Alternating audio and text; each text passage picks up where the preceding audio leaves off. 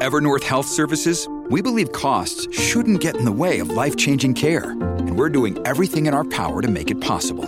Behavioral health solutions that also keep your projections at their best? It's possible. Pharmacy benefits that benefit your bottom line? It's possible. Complex specialty care that cares about your ROI? It's possible. Because we're already doing it. All while saving businesses billions.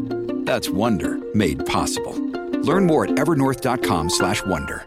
Let's talk a little bit about Generation Z. Remember, those are the ones born between the mid to late 1990s all the way up to the early 2010s. Well, they believe that they need an annual income of just over $100,000 for a comfortable life, despite the average pay, of course, for them being about 45 grand a year. A recent Abacus poll shows the different generations have, in fact, some very different perceptions of the income required for that so called comfortable life. Let's go through some of them. Boomers. Boomers estimate that life would be about oh, 64,000. Gen X expects about 85,000.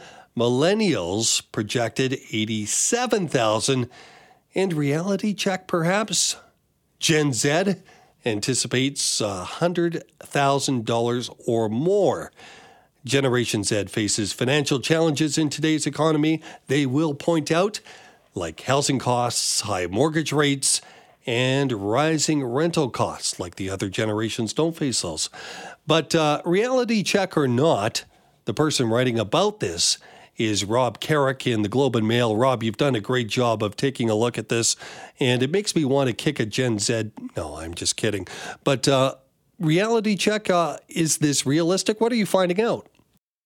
Yeah, it's realistic. In fact, I would argue that they're underselling the cost of of a comfortable life for themselves. You know, the um, hundred thousand dollars, you know, was a great uh, it was a great threshold for a strong income about 10, 20 years ago. It's still a very, very good income, much higher than the median now, but it doesn't get you as much as it used to. And if you're young and you live in a big city where most of the country's population is, and you make that much money, I question whether you're going to be able to afford your rent and save for a home down payment anytime soon. So when these young people are saying what they need to live comfortably, I think they're thinking a house.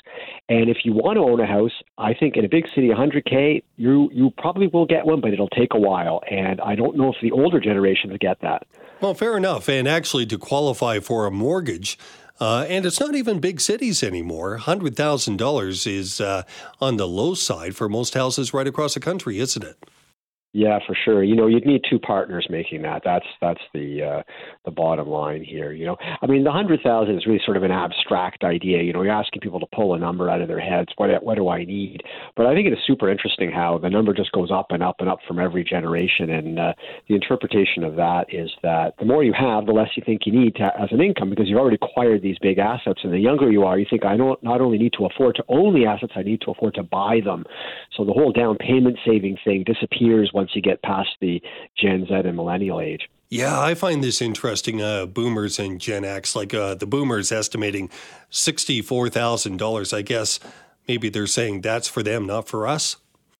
Yeah, I, I think that's kind of a laugh. I, I mean, I know lots of boomers and 60, uh, 64,000 a year. I don't think that would uh, do it for their lifestyle. So I think maybe they're underselling it a bit. But, you know, it, it's just the feeling they have that I've acquired a lot of the things I'm going to want in life. And I figure I could get by on a little less income and or or a modest income. And then, you know, the Gen Xers are a little bit, they, they haven't quite got everything they want, so they need more. And then you get millennials and Gen Z who have nothing and they're just starting out and they're thinking, wow, it's going to take so much much to get me where I want to go. That's why they're just pulling the six figure number out of their head in the in the Gen Z bracket. Yeah, but still, it is a six figure number, realistic or not. And what they're making when they start out is about forty five grand. That's a big yeah. difference. Are they optimistic about the economy, or are they uh, kind of pessimistic? I think I think they're souring. You know, and I think housing is a big part of it. I think they're starting to think that you know we had uh, we had this huge run up on housing during the pandemic as interest rates were down. Then the Bank of Canada raised rates, and so prices fell, but the uh, the higher mortgage rates sort of offset all the benefit of lower uh, lower prices. And now, if you look at what's happening in Vancouver and Toronto and Calgary, other cities, the housing market's starting to take off again, and they were starting to wonder if you're in your 20s will I ever be able to afford to own a house in one of the big cities where most of the jobs and uh, where most of the jobs are and where my family and friends are and all that stuff. And uh, they're starting to think, no, I don't think I ever will, and they're not happy about it. You know, I'm a Gen Xer, and uh, at the very eh, old old side of the Gen X, but a Gen Xer. And for years, I wondered about home ownership. Was lucky enough to uh, etch out uh, a mortgage, but I, I, I think that if uh, today's circumstances were such when I was starting out in Vancouver, I wouldn't be able to afford it. So I look to the other side of it, and that's renting. But we're hearing so many stories that even when it comes to renting, this new generation, Generation Z, coming into the job market, they can't afford rent you know, normally renting would be sort of a refuge from the high uh, expensive housing market. So you could say, I'm going to rent. You have to rent for longer than I want, but I'll save money and I'll end up with a down payment. But rents are up about 20% from their pandemic lows. It's about $350 a month on average across the country. And rent increases are, are consistently coming in at high single or double digits. And so you can't really save much when you rent anymore. You know, there used to be this rule that you should save 30%, you should spend 30% of your income on your uh, on your rent, no more than 30%. But a lot of people are doing 40 and 50%. So if you're doing that, by the time you add in the cost of uh, running your household, groceries, you have a little uh, a little leisure uh, you pay for, there's not really much left over for the home down payment fund. So maybe it's going to take you 10 years or 15 years. Uh, that that could be the time horizon a lot of uh, Gen Zs are looking at. And when you talk about that, Rob, you also uh, mentioned and wrote about this uh, delaying or not having children. That's going to be uh, a bit of a difference, isn't it? I think it's already a difference. You know, I, I do a podcast for the and Mail. It's called Stress Test. It's designed for uh, Gen Z and millennials, and we just did an episode recently on um, young adults who are deciding not to have kids. And we had no shortage of, of people who are willing to talk to us about the situation. They're just sizing up the economy. Some are adding global warming into this climate change.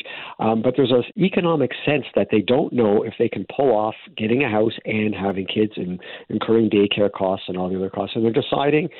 Uh, they, they, at this point in their lives, they're not going to do it. They may change their minds, but um, you, you don't have to go far to find young people saying they're, they're opting out of, uh, out of having kids opting out of not having kids. Uh, what about uh, living with others and sharing when it comes to rent or even mortgages? Are we seeing more of a desire? I shouldn't say desire, a necessity to split some of that cost?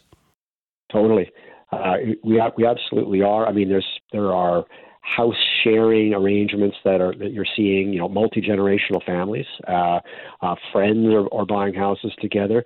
I'm hearing lots of stories about uh, people in their later 20s and early 30s, people who thought they were long done with having roommates are looking for roommates because their rent's so expensive and they can't get ahead. And so, uh, yeah, I, I think sharing is uh, it's a terrible solution because you should be past that by the time you're, uh, you know, you're in the in the working world. You've got a career and you've got a good income and all that stuff. But apparently, you. Uh, you know, rents are so expensive now that even people who are doing just fine for themselves are finding themselves overloaded. So yeah, sharing's a sharing is a new a new thing. In fact, I'm got a column on the go about uh, a group that helps uh, uh, single women who are retired find roommates because they are a group who can't afford their rent anymore. Rob, I'm looking forward to that column. I'll always enjoy your read in the Globe and Mail. Thanks so much for spending time with us as we continue to explore, explore some of these challenges fa- facing Generation Z going forward. Good chat. Thanks. Thanks, and have a good weekend.